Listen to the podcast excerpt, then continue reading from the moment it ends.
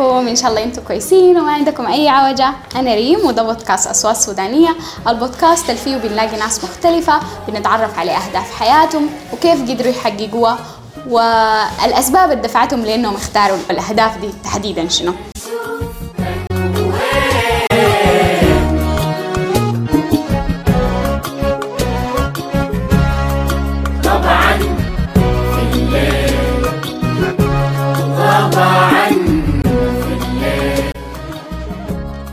اليوم معانا صوت سوداني جديد اسمه عثمان الشيخ. عثمان هو خريج هندسة ومهتم بالكتابة. عثمان بيكتب مقالات كتب قصص قصيرة وحاجات تانية هو حيكلمنا عنها.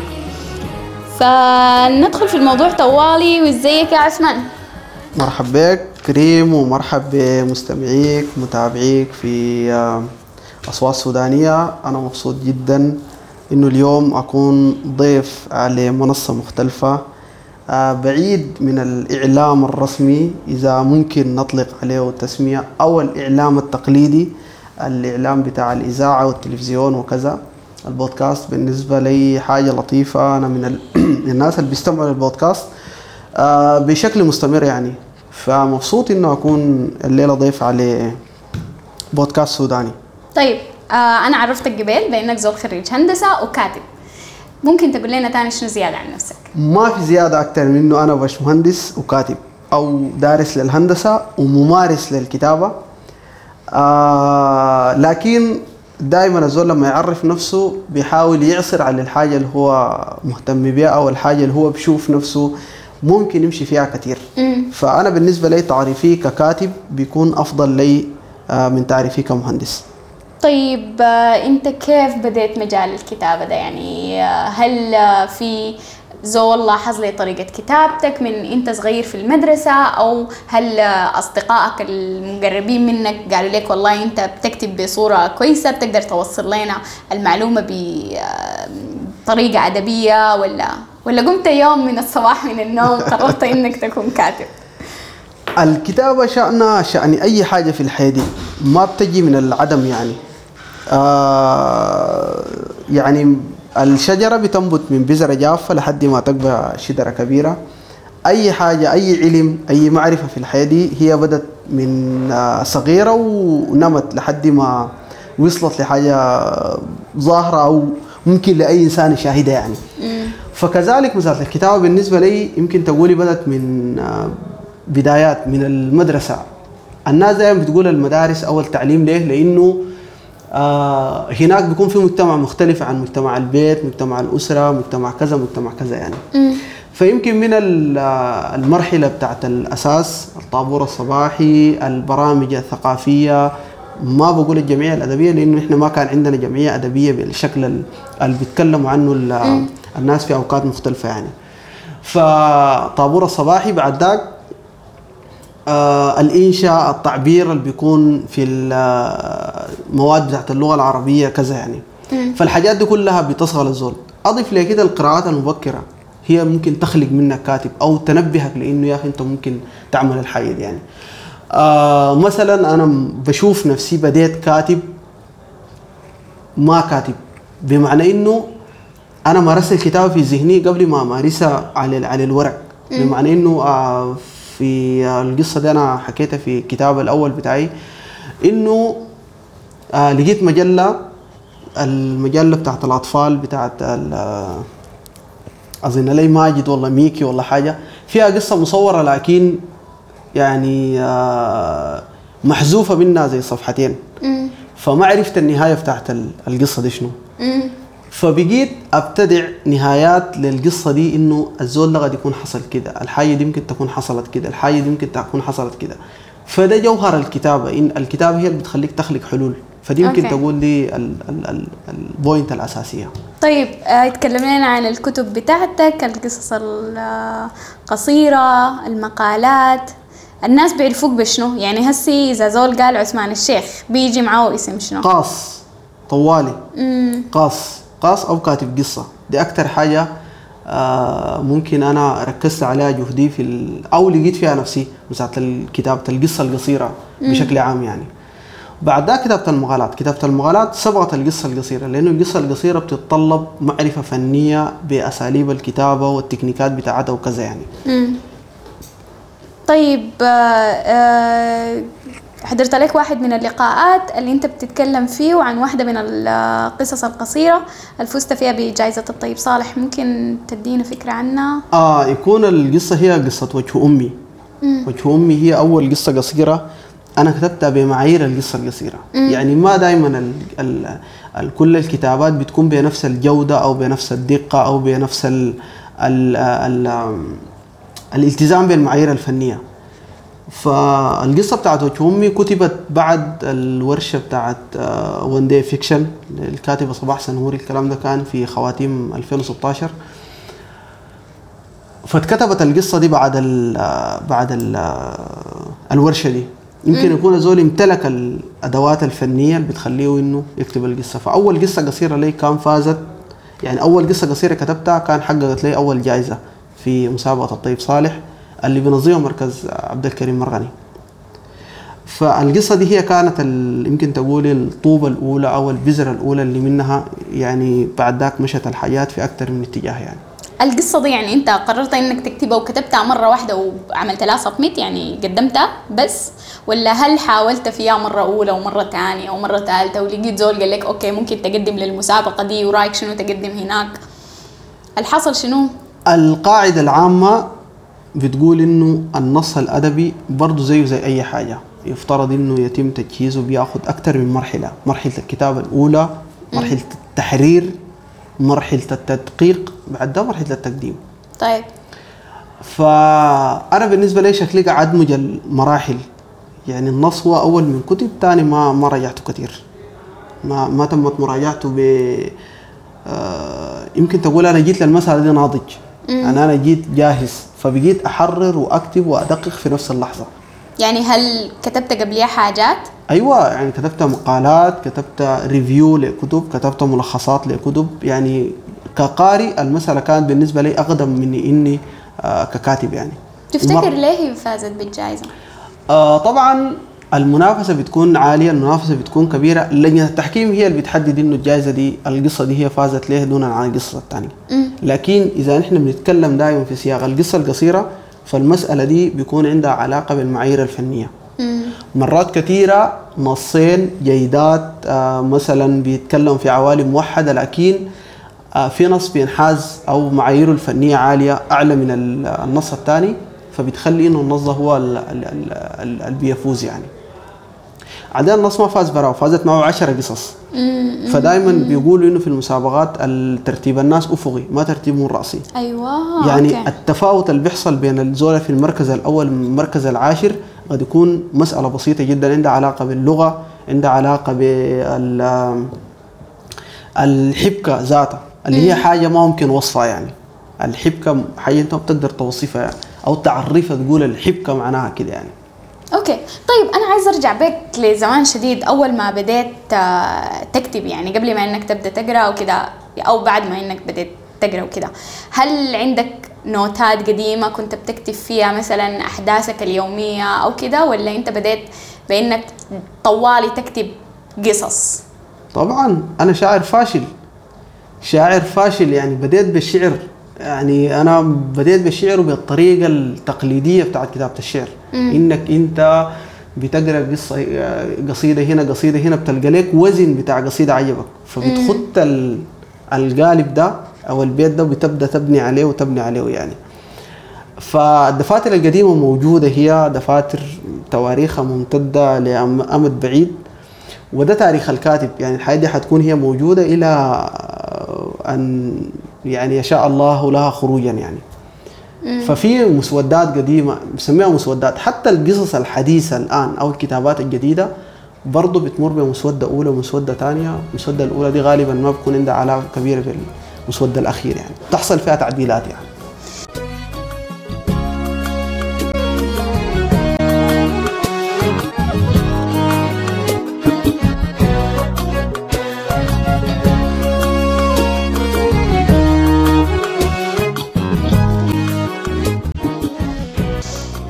انت ككاتب شايف إنه مثلا الشخصية بتاعتك قاعدة تنمو أو تتغير أو هل عندك مثلا آه، سمات شخصية أنت شايف أنت كل يوم بتكتسبها؟ قبل ما إنك تكون كاتب طيب أنا ما قادرة بالمناسبة أفرق بين الفصله بتاعت إنك آه، آه، بقيت كاتب 200 وقبلها كنت قارئ بس لكن بافتراض إنه في في في مرحلة زي دي اللي تغير شنو في شخصيتك؟ كنت كيف وهسي بقيت كيف؟ طيب الكتابة فيها حاجتين غريبات جدا. هي بتدعوك للانغماس في المجتمع بشكل كبير عشان تلقى حاجة تكتب عنها وبتدعوك للعزلة التامة عشان تقدر تكتب. فالمواءمة بين الشخصيتين دي قد تخلق منك شخصية غلقة أو شخصية مضطربة. طيب. فالحاجة ال ال ال اللي غيرتها فيني الكتابة أو اللي ممكن تكون أضافتها لي إنه أنا بقيت حساس بدرجة عالية. مم. تجاه أي حاجة تمر بيك بالشارع يعني لو أنت شفت لك شخصية بس ركبت معاك في المواصلات أو لقيتها في في مكان عام من شكله بس بتحس إنه الشخصية دي ممكن يوم تقفز إلى واحد من قصصك أو واحدة من الروايات اللي أنت بتكتبها أو كذا يعني مم. أوكي تمام طيب اتعلمت شنو من الكتابة الكتابة يمكن تقولي علمتني الدقة الدقة في الحاجات يعني أو إنك أنت تكون دقيق بمعنى إنه تعبر عن حاجتك بوضوح. مم. آه دي حاجة. الحاجة الثانية الكتابة علمتني الالتزام. رغم إنه الكتابة هي شيء متمرد أو شيء لا يخضع للقوانين والأطر والحاجات دي لكن آه علمتني إنه أنا أكون دقيق في حاجاتي بشكل آه صحيح. إنه أنا أكون واضح في التعبير عن ما أقدر أقول القضايا عشان أحمل الكتابة أكثر ما هي ممكن تحتمله يعني. دقيق في في في في التعبير عن عن مشاعرك عن عن العوالم اللي بتكتب عنها يعني. طيب. طيب يا عثمان هل عندك أماكن محددة أو زمن أنت بتحس فيه إنك ملهم أكتر؟ تقدر تكتب أكتر أفكارك بتكون أوضح؟ في بلد زي السودان صعب جدا إنك تشتغل إنك تاكل إنك تتحرك. ما في مكان مثالي في السودان أصلا. مم. أنا هنا ذكرت السودان لأنه دي الحتة اللي أنا قاعد فيها والحتة اللي ممكن أقدر أتكلم عنها يعني. يعني ما في حتة مثالية ممكن تكتب عنها. لكن عشان كده بالنسبة لي بقى أي وقت هو آه أي مكان أي وقت هو آه فرصة كويسة لأنك تكتب. في المواصلات في مكان عام في مناسبة آه صباح بدري ال- بالليل قبل ما تنوم آه في فترة بتاعت انتظار بتاعت زول. في فترة بتاعت انتظار بتاعت معاملة دي كلها أوقات في فترة فراغ بتاع شغل دي كلها أوقات أنت ممكن تكتب فيها لكن تظل الفترة الصباحية يعني اللي بتسبق أو بتعقب ال- الاستيغاظ وعمل الفروض الصباحية دي كلها. قبل ما تخش قبل ما تتكلم مع زول قبل ما تفتح ال- ال- الداتا بتاعت الإنترنت قبل ما تعمل أي حاجة تانية الفترة دي بالنسبة لي الذهن بيكون فيها مرتب. قبل ما تجي على الجوطة ال- بتاعت الحاجات اليومية دي يعني. فدي فترة مناسبة إنك أنت ممكن تكتب فيها فكرة جديدة. أوكي. بعد ذاك ممكن أثناء اليوم تضيف للفكرة دي يعني. مم. وتظل الفترة اللي بتسبق النوم هي فترة بتاعت هدوء. ساعة نص ساعة 40 دقيقة أنت ممكن تعمل فيها تعديل على النص. مم. ما هو النص ده بيتشكل زي الجنين يعني. من حاجة لا شيء لحد ما يكتمل شكله لحد ما يبقى كائن يعيش يعني. طيب. ففترة يعني ممكن نقول الإنبات الأولى دي محتاجة ظروف خاصة لكن الإضافة والتعديل له دي ما ما بتحتاج حاجات تانية يعني.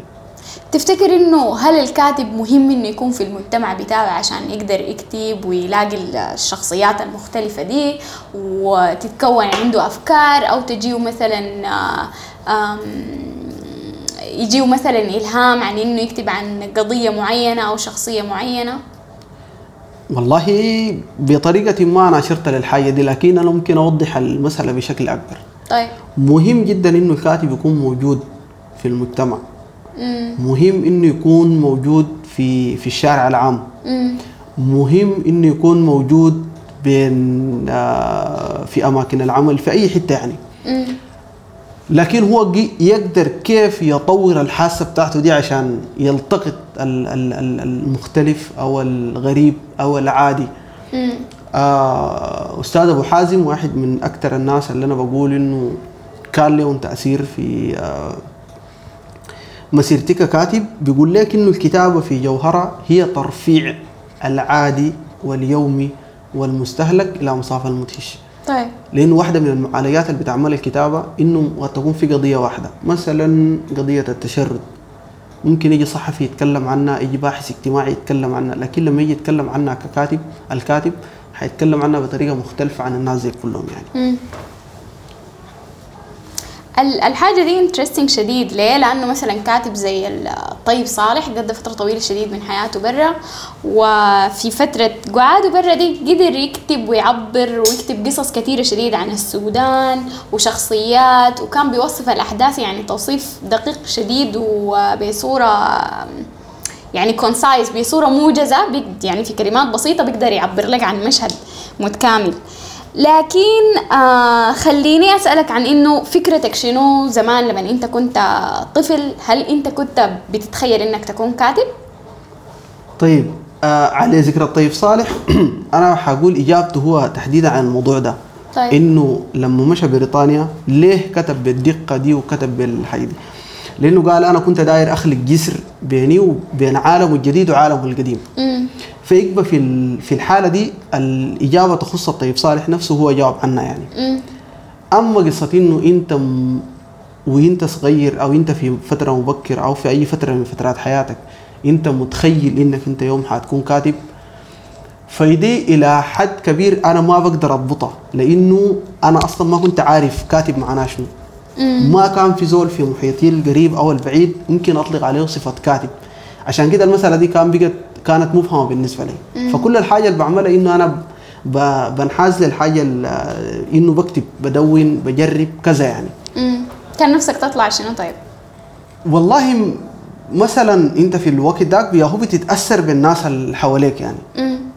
آه لكن تقريبا كان كنت بتمنى أكون أستاذ مدرس يعني معلم أو ضابط في الجيش ما أعرف ليش دي حاجتين مختلفين كده شوية مختلفين بعض. قلت لك الموضوع عنده علاقة بالناس اللي حواليك. آه، يعني أنت آه، زمان بتشوف الزول الضابط بتاع الجيش ده شخص يعني آه منضبط كده وزول لبسه قيافة وزول عنده سلطة وهيبة وكذا يعني. آه. فدي الحاجة اللي ممكن تخليك تتأثر. لكن طبعا حتى الآن أنا ما بقدر أطلق على نفسي كاتب بالمعنى الحقيقي لأنه الآن عرفت معنى شنو إنك تكون كاتب. okay. إذا أنت قلت أنا كاتب أو خلاص يعني أديت نفسك الصفة دي معناها أنت حتكون صنو أو في في نفس المجال بتاع جابرييل غارسيا ماركيز أرنست هيمنجواي ماريو فارغاس يوسا الطيب صالح منصور الصويم يعني أنت لما تشوف المسافة بينك وبين الناس دي فبتشوف إنه تقول كونه أنا كاتب دي حاجة كثيره خلاص. okay. طيب آه، في كتاب مثلا زي آه، سمانثا ويلز كانت بتطلق أسماء على المشاعر مثلا.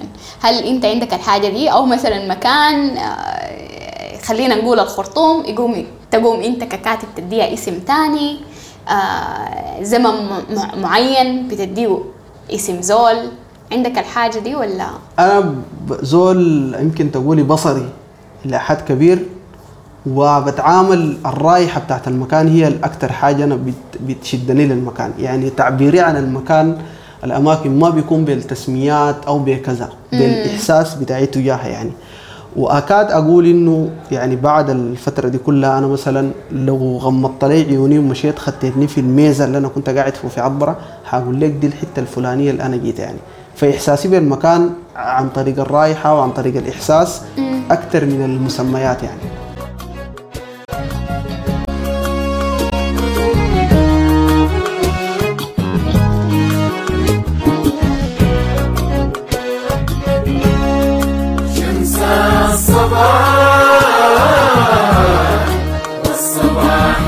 رباح شمسك يا وطني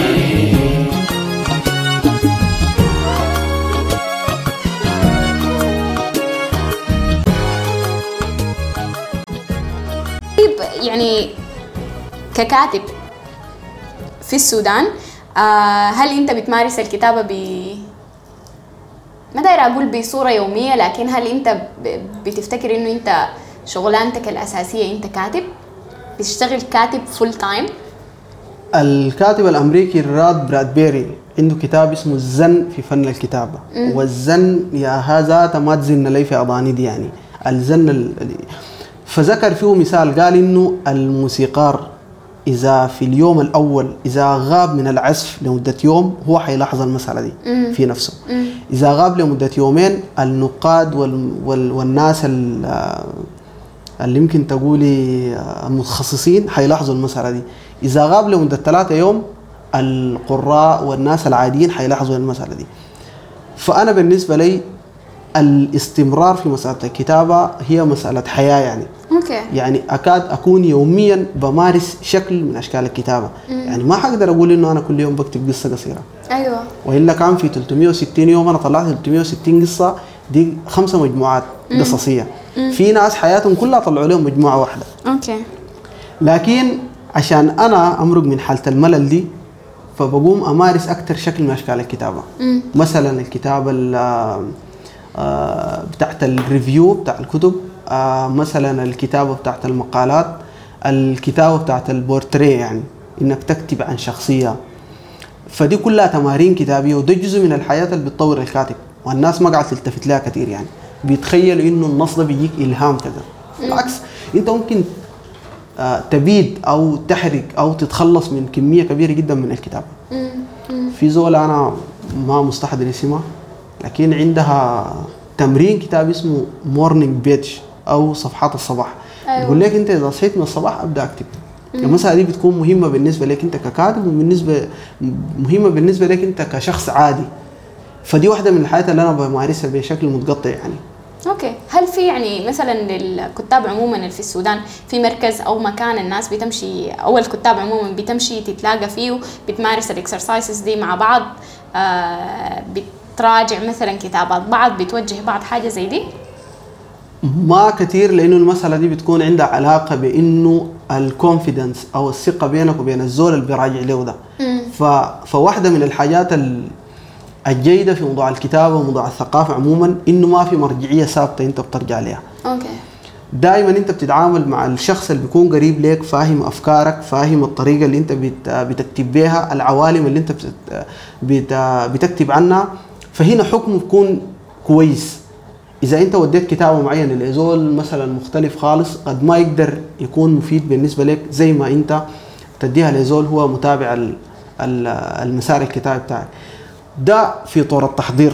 أما الكتاب لو اتكتب بعد ده تاني أي زول يديه التأويل اللي هو دايره. أوكي. طيب خلينا نمشي نتكلم عن المجتمع ونظرة الناس ليك ككاتب. أم عايزة أعرف هل الناس يعني أنت إذا عرفت نفسك ككاتب هل الناس بتتعامل معك بجدية؟ يعني do they take you seriously؟ المجتمع هو أصلا خدت لك فريم محدد. زول مجنون لابس نظارة آه ما اجتماعي كذا يعني. فأنت بتكون يعني ابتداء الحياة دي ما بتكون موجودة في معظم الكتاب. يعني ما كل الكتاب عندهم صلعة وجلحات وكريشهم كبيرة. وبيدخنوا بشراهه وكده يعني الحاجات دي بتختلف طيب من كاتب لكاتب آه. لكن لأنه المجتمع دايرك تكون في في الحتة دي في الحتة بتاعت إنك أنت زول مجنون وزول ممكن تحت اي لحظه تطلع لك ورقة وقلم تكتب وكذا يعني أه. فبعد ده بقى إذا أنت خشيت في صراع مع المجتمع ده أنت حتفقده المجتمع الملهم بالنسبة لك اللي أنت محتاج له يعني مم. لأنك أنت في النهاية ما حتكتب عن عالم الطيور أو عالم الأرواح أو كذا يعني. وإن كان في ناس بيكتبوا عن المسألة دي. فأنت الإنسان العادي اللي بيشتمك ده أنت محتاج تحوله بشخصيته دي لشخصية ثانية مختلفة يعني. مم. فكونك تخش معاه في صراع مظهري بتاع إنه أنا كاتب وإنت ما كاتب وال والغلاط ده فأنت خاسر خاسر في المسألة دي. وهو ال وال والبشرية حتخسر كاتب إذا أنت زول بتعامل. تجربتي أنا أخليها يعني. لكن من خلال معايشتي لمعظم ال- الناس اللي في جيلي أو الناس اللي سبقوني والناس اللي تحتي لأنه إحنا برضو ما ناس صغار فما بيكونوا مهجسين كثير بالمسألة دي يعني بل أنت قد تلقى درجة من الناس يعني إذا الناس عرفت إنك أنت كاتب ممكن تميزك وممكن تتعامل معاك بتقديس وتقدير أعلى من ال... من الناس العاديين يعني أوكي. ودي برضه حاجة ما كويسة يعني طيب هسي زول لاقاك أول مرة أنت بتعرف نفسك شنو؟ كاتب ولا مهندس؟ زول مسلم. سوداني أنا قاعد أقول لهم أنا مسلم سوداني مهندس. دي ثلاث حاجات أنا ممكن أثبتها. لكن غير كده ما أقدر أثبت أي حاجة. أوكي أوكي. طيب هل في بدايات حياتك وأنت يا دوب بديت تكتب وتنشر وت- وتشارك كتاباتك دي مع الناس؟ هل شاركت طوال في مسابقات ولا بديت ترسل مثلا لناس قراب لك يراجعوا لك كلامك ده أو يدوك آرائهم؟ وهل لقيت منهم دعم وإذا دعمك دعمك منهم.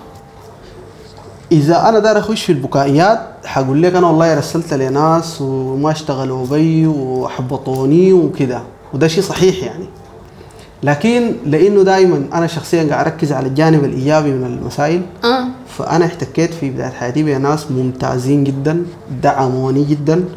ووقفوا معي لكن كمان دي ما حيكون كل يوم يعني. أكيد. ولا كل سنة ولا كل شهر. انت بتلقى زول يسلمك ال- الجايدز أو يسلمك المفاتيح الأساسية. بعد ده انت حتكون المراجع لنفسك. انت اللي حتكون بتقوي نفسك. انت اللي بتشجع نفسك يعني. مم. هل انت شايف انك انت مثلا كاتب بتاع قصص قصيرة أفضل من كاتب مقالات؟ أو آه كاتب بتاع آه مقالات أفضل من كاتب كتب؟ انت شايف روحك وين؟ إذا أنا بتعامل مع المسألة دي كقارئ مم. فبشوف إن نفسي أنا في القصة القصيره جيد. إذا بتعامل معاه ككاتب فالسؤال ده بدري عليه إنه أحدد إنه أنا كده. أنا إذا خشيت تجربه الروايه قد أكتشف إنه أنا في الرواية أبرع من القصة القصيرة وأقوم أخليها وأتجه للرواية. طيب. بعد فترة وقد بعد ما أكتب الرواية قد أكتشف إنه الكتابة في في الفلسفة أو مثلا الكتابة في الفكر أو الكتابة مثلا المقالية أو الكتابة بتاعة التحقيقات قد تكون أفضل لي من الكتابة الإبداعية المرهقة دي يعني. طيب. طيب هل أنت جربت الأنواع دي آه كلها؟ أو بصورة سؤال بصورة يعني أوسع. هل أنت جربت حاجات كثيرة في حياتك حتى قررت إنك تتجه لمجال الكتابة؟ هل عندك مهارات تانية بتعملها؟ بتعمل شنو في زمنك الفاضي؟ طيب. أنا رسام فاشل زي ما كنت شاعر فاشل. يعني أنا كنت برسم رسومات بشعة جدا بطريقة ما تتصورها يعني. الكلام ده في فترات يعني آه، مبكرة في حياتي يعني. آه. آه لوقت قريب كنت محتفظ بال بالرسومات دي يعني. وبعد ذاك يعني برضه لسه برجع للموضوع ال ال ال ال الكتابة إنه أنا في فترة برضه في في أكثر من نص أنا قمت عبرت عن المسألة دي. إنه أنا جربت الرسم وفشلت فيه وجربت الغناء برضه وفشلت فيه. التجريب ده جاي من إنه أنت دائما بتكون حاسس في نفسك في حاجة إنت داير تعمل حاجة. فبتشوف أقرب حاجة لك لأنه أنا ما كان في زول كاتب في المحيط بتاعي فما اكتشفت مسألة الكتابة دي إلا متأخر. عشان كده جات مسألة الرسم ومسألة الشعر ومسألة الهادي لأن دي الأنماط اللي كانت حواليني أو اللي أنا بتعاطى معاه يعني.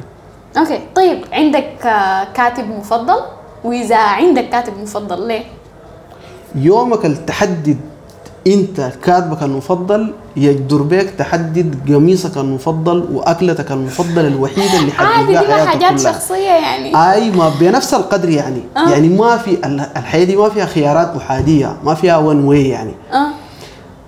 فكونه تقول أنا كاتبين مفضل كده برضه بكرة قد تقرأ لك كتاب يغير لك رأيك خلاص في, في الكاتب. ده اي لكن مرحليا الآن آه. في الفترة الحالية وفي المساله بتاعت القصة القصيرة بشكل دقيق أو مسألة السرد أنا ممكن أقول عندي ثلاثة كتاب هم أثروا بطريقة ما في العوالم ال- بتاعت الكتابة بتاعتي أو طريقة الكتابة أو كذا يعني واحد سوداني اسمه أحمد أبو حازم وهو شخص معروف بالنسبة لل أي بالنسبة لأبسط شخص متابع لوسط الكتابي بيعرفه يعني. وكاتب عراقي وما أحب الكتاب العراقيين إلى نفسي. هو اسمه ضياء جبيلي. عنده أكثر من مجموعة قصصية ورواية. برضه من الناس اللي أنا لما قريت لهم فتح لي عوالم.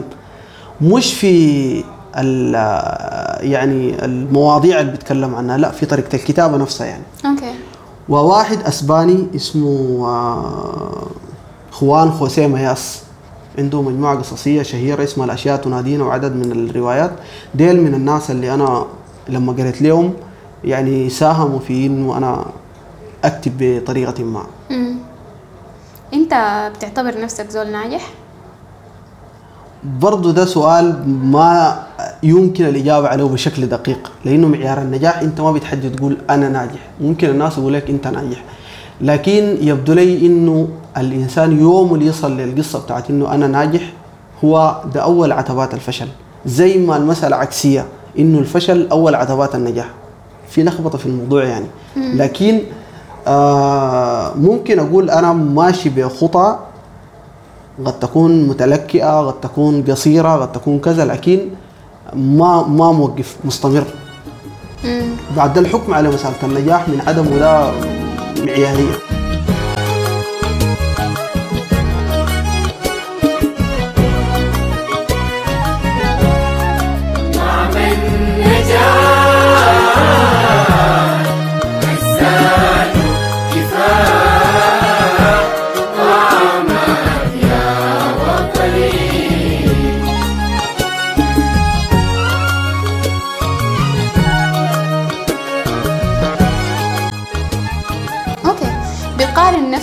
آه، كتاباتك مع كتاب تانيين ده دور النقاد إنه يقاربوا بين كتاباتك وكتابات جيلك وكتابات الناس اللي قبليك وكتابات الناس اللي بعديك.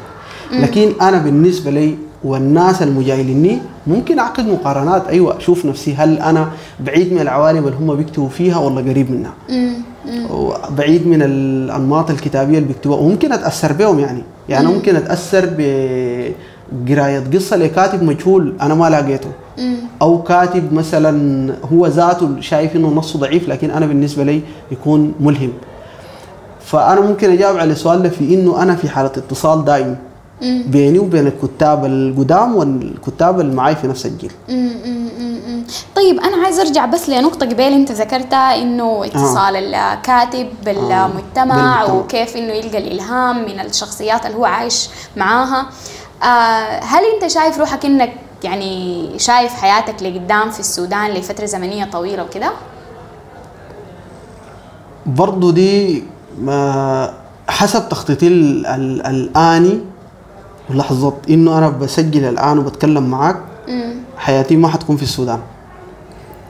لكن ممكن بعد ما نفصل المايك ده ونخلط التسجيل ده تحصل حاجة تانية يعني. فيقبل المسألة هي حياتية. أيوة. لكن الشيء اللي أنا بك... حكون مصر عليه أو الحاجة اللي حكون مصر عليها إنه أنا carry on keep on ما حوقف كتابة. سواء كان كنت في السودان أو كنت برا السودان. آه، في المحيط القريب أو المحيط البعيد.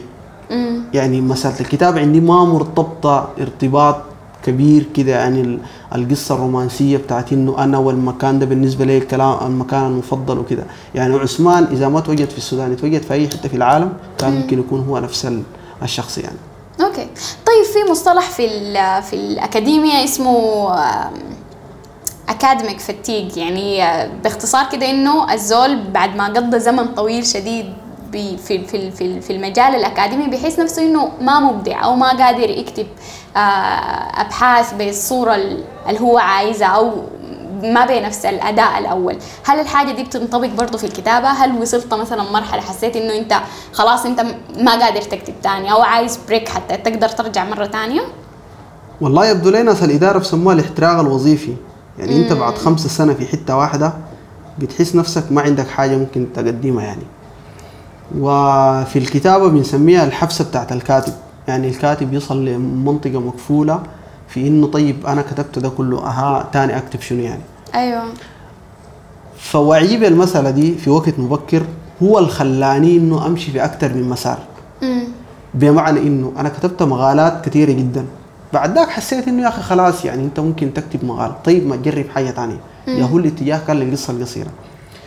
ممكن هسه اكون قربت أصل لل للقفلة بتاعت القصة القصيرة. فحقوم أحول للرواية. طيب. وده ما بيمنع إنك أنت تعمل U-turn تاني تجي راجع للمقالات وتجي راجع كده. فالمناوشة في أكثر من مجال كتابي هي بتخليك ما تقع في الحالة بتاعت ال broke down أو الحالة بتاعت الفشل دي يعني أو الحاله بتاعت التوقف دي يعني. تفتكر أنت هسي لو بقيت يعني حتى دخلك اليومي بيجي من الكتابة هل من السهل إنك تحول بين الأنماط المختلفة بتاعت الكتابة دي و still يكون عندك نفس الحماس والأداء والإنجاز والاوتبوت يعني المخرجات زي ما إنك هسي أنت شاغل روحك بين مجالين يعني الهندسة والكتابة طيب لإنه أي حاجة من أو أي نمط من أنماط الكتابة دي عندها أدوات مختلفة فأنت ما حتكون حاسس بملل بمعنى إنه لو داير تكتب تقرير مثلا عن حاجة الأدوات اللي أنت بتستخدمها ما نفس الأدوات بتاعت القصة القصيرة ما نفس الأدوات بتاعت كتابة المحتوى المصطلح الجديد ده يعني. طيب. فلإنه ال- الأدوات بتاعتك مختلفة فأنت ما ما ما اظن لإنه حاصل لمرحلة الملل دي يعني. أضف لإنه الكتابة الحديثة بقت تعتمد المسألة بتاعت البلاننج عديل يعني إنه أنا داير أكتب رواية. طيب الرواية دي آه، داير أكتبها شنو؟ رواية تاريخية رواية واقعية رواية فانتازية. والله داير أكتبها رواية واقعية. أنا بعد ده حأشوف ال items اللي ممكن تعيني على المسألة دي. أقوم أخط خارطة عديل أعمل خريطة أو أعمل جدول أو أعمل time table للمسألة دي وأبدأ أشتغل عليها يعني.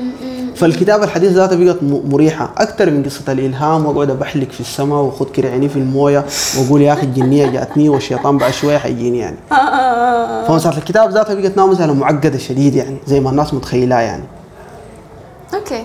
طيب آه للناس الدايرين يبدوا يا دوب في الجديد في المجال بتاع الكتابة نصيحتك لهم شنو؟ أو أي زول هسي لو بيسمع البودكاست بتاعنا ده عايز يعرف إنه هل هو فعلا عنده المهارة بتاعت الكتابة أنت بتنصحه إنه يعرف الحاجة دي كيف؟ وإذا عايز يبدأ يبدأ كيف؟ صديقنا العزيز الروائي محمد طيب عنده مثل بيضربه دائما هو زول طبيب. فقال الدكتور في الكليه بتاع الطب سألهم قال لهم يا أخي إذا جاكم زول عمل حادث أول حاجة بتعملها له شنو؟ فالإجابات اختلفت. نحن نودي الحوادث نعمل له صورة اشعه نعمل له كده. قال لهم أول حاجة تدي دم. الزول ده حيكون فاقد دم. أول حاجة تفكر فيها إنك تديه دم. فبالتالي أنت إذا دار تكتب أول حاجة ركب لك دريب بتاع دم. غذي نفسك. الدم ده هو شنو؟ إنك تقرأ. تقرأ كمية كبيرة من المعارف والعلوم وتثقل نفسك. بعد ذاك أنت عشان تق- تقدر تع- تعمله يعني. فكونه إنه ويليام فوكنر واحد من الكتاب ال... يعني هم الحاصلين على جائزة نوبل. وجائزة نوبل ما خلاص معناه إنت أدوك الختم بتاع إنك إنت كاتب لكن لجهده الكبير يعني. فلما قال يدي نصيحة للكتاب قال اقرأ اقرأ اقرأ ثم اكتب. فإنت لما تقرأ كثير عوالمك آه، بتتفتح تفكيرك بيتوسع بتمتلك ال ال الأداة يعني. انت الليلة ما حتكسر الحيطة دي بيدك؟ حتشيل فاس حتشيل فرار حتشيل شاكوش تكسر يعني. فالأداة المعول اللي في يدك ده اذا ما انت لقيته ما حتكون زول كاتب يعني. فالروشتة البسيطة اللي ممكن تعملها للزول إذا أنت داير تكتب كتابة جيدة أقرأ كتب جيدة. أوكي. معادلة بسيطة يعني.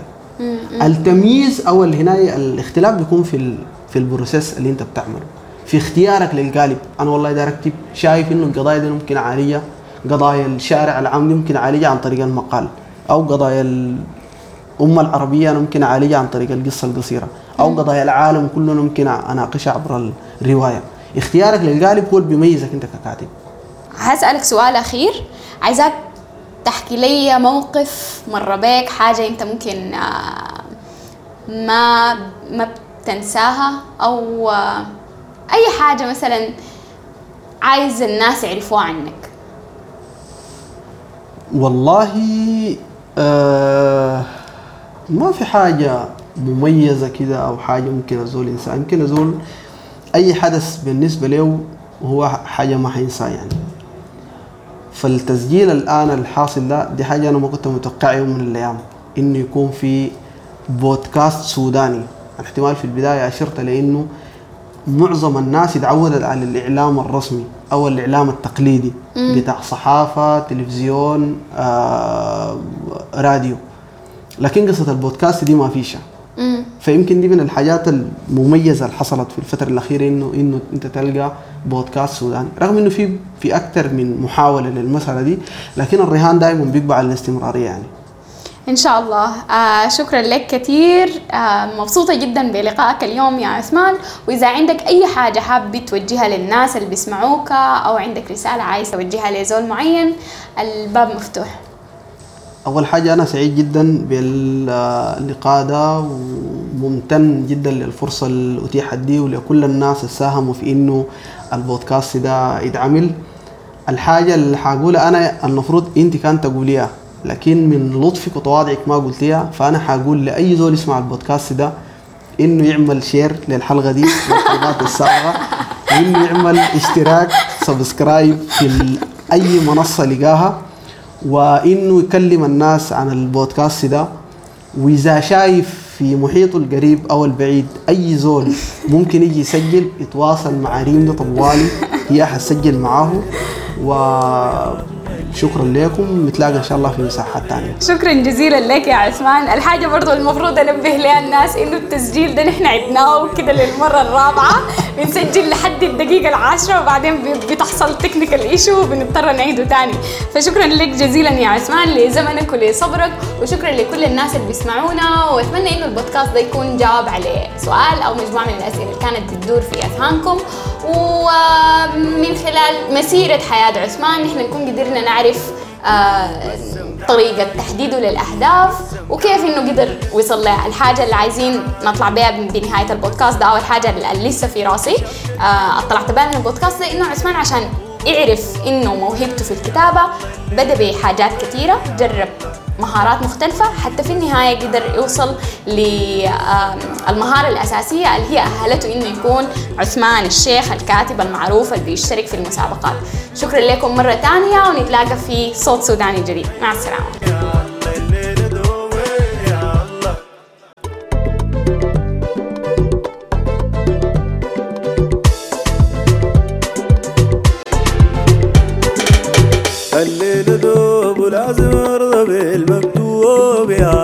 الليل دوب ولازم برضى للبكر